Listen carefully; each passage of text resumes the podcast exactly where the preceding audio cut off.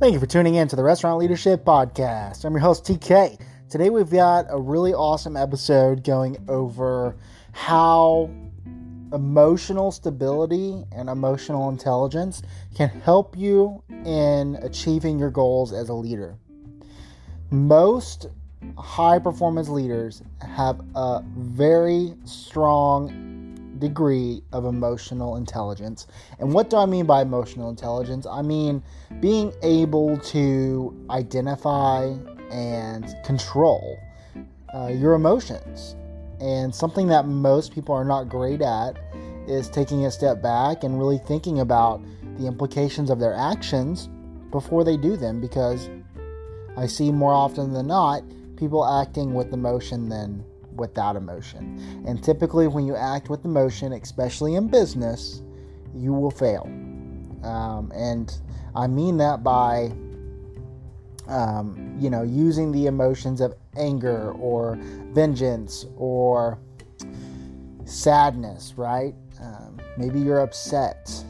It takes a lot to be able to recognize those and to step back and think of the situation from another perspective. Let's take an example. Let's I'm going to tell you a story about when I first learned that emotional intelligence could actually really help really bad situations. I had this team member who consistently was having a bad attitude, and um, they would come in every single day, just, you know, no good morning, nothing. It was there to work, which is fine. Okay, cool.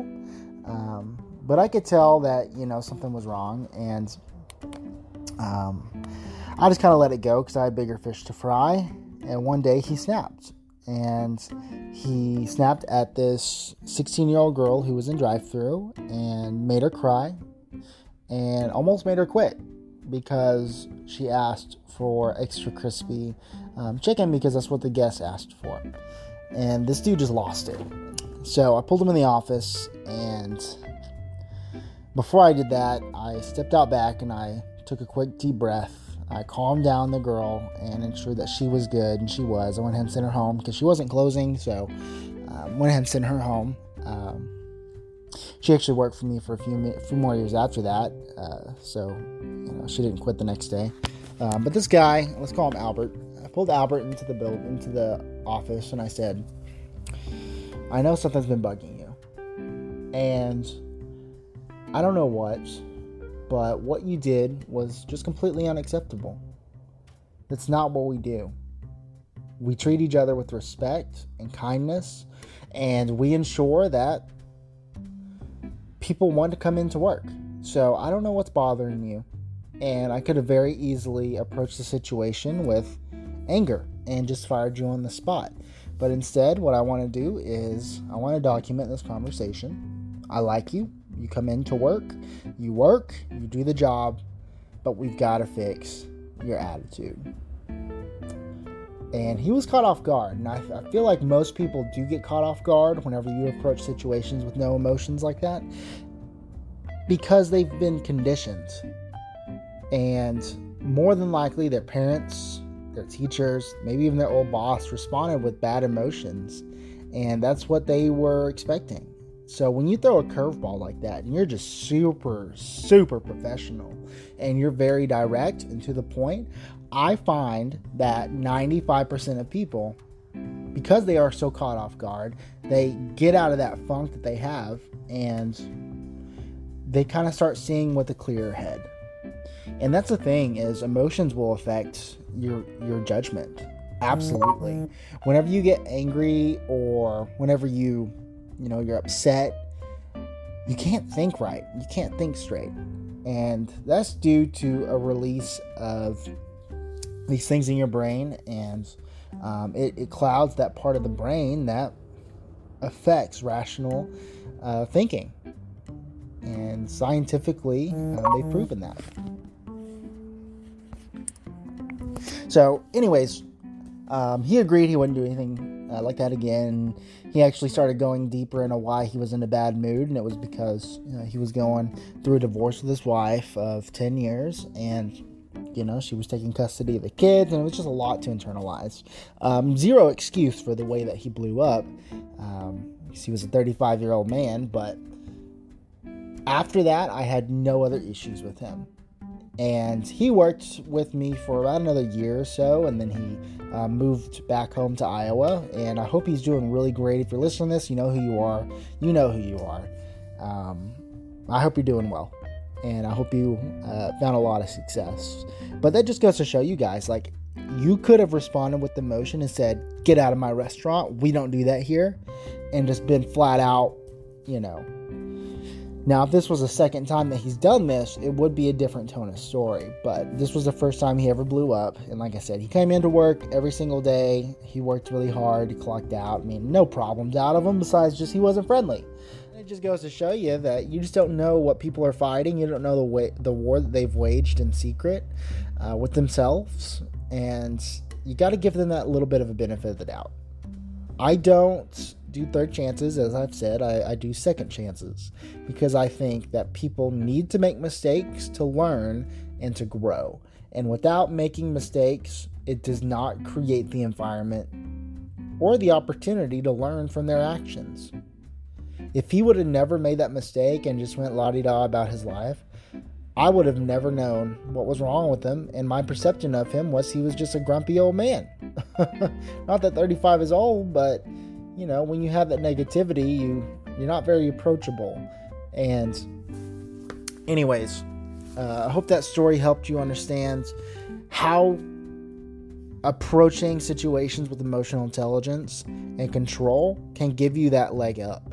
It can give you that leverage. Let's do another situation. Um, let's talk about a guest this time. I had a guest when I opened up my second restaurant. It was third day opening, and it was super busy, of course. And he comes up, and he's just mad. He's just angry. Uh, you know those people that they just come in and they're not satisfied with whatever you do.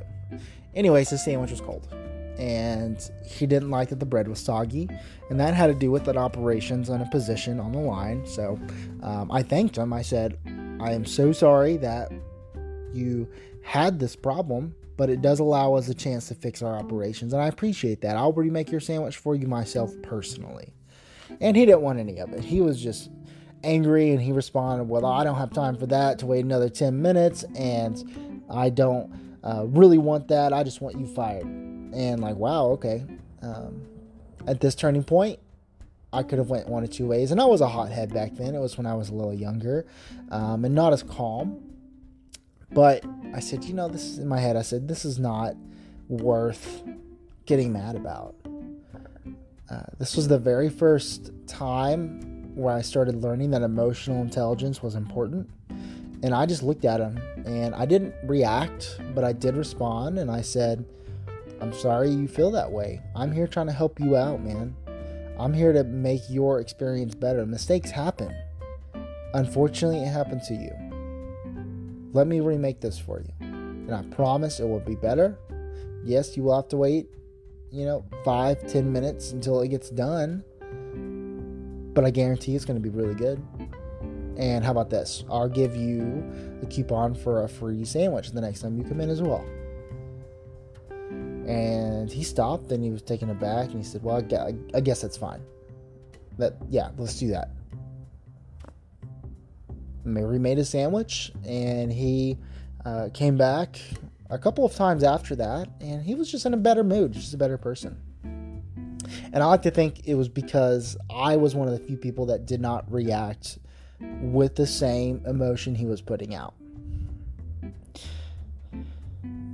Is there time to mirror someone's reaction? I think the the the part inside of you that wants that justice, that that karma, you know, that what comes around goes around, that inside of you, you you want to respond with with what they give, but that's not the correct way to handle things. It's not the correct way to communicate, and it's not the right way to be an evolved leader. And remember, being an evolved leader, you have to be more than just in your professional life. You have to be a leader in your personal life as well. And you have to live it. It's a lifestyle. it's not something that you just do five days a week. If you are truly a leader, if you're truly an evolved leader, you're a leader 24 7. There is no off button, there's no off time. You are a leader in every aspect of your life. In the gym, you're a leader in your home, you're a leader at work, you're a leader in your family, you're a leader in your hobbies. You're a leader. And most of us, it's natural. With that said, emotional intelligence, emotional control is the big message this week. Respond to things, don't react, and ensure that the adult in the situation is you. You are the adult, you are the evolved leader. We do not respond with emotion. We respond with professionality and solutions. Remember, no third chances here, only second. And if you get to the point where a team member is on their third chance, that's that's time to maybe let them go. And I take a hard stance on that. I take a very hard stance on no third chances because in the past it has been not so great on my end if I let it go. And it turns out to just poison the culture and it sets me two spaces back. So, big message this week, y'all. Stay in control of your emotions. Be smart. Be an adult. Things are going to pop up in the day to day. That's just how it is in the restaurant industry. And it's almost like there are many, many tests and they're quizzing you on how you're going to respond. And how you respond is so important, again, because your people are watching you. And if you're a new general manager or you're a new manager in general, um, they your team will be watching you and how you respond and how you react and they're going to immediately start forming judgments about you based off of that. So if you respond with professionality and you respond with that second but not third chance, you're going to get some really awesome results. And you're going to start seeing your communication get better. You're going to start seeing uh, people respecting you more. Your, your life is going to get a lot less stressful because you're not going to have a lot of those hard conversations. And here's the great thing is after about a year or two of doing these and being very professional, leaving emotion out of it, it becomes second nature.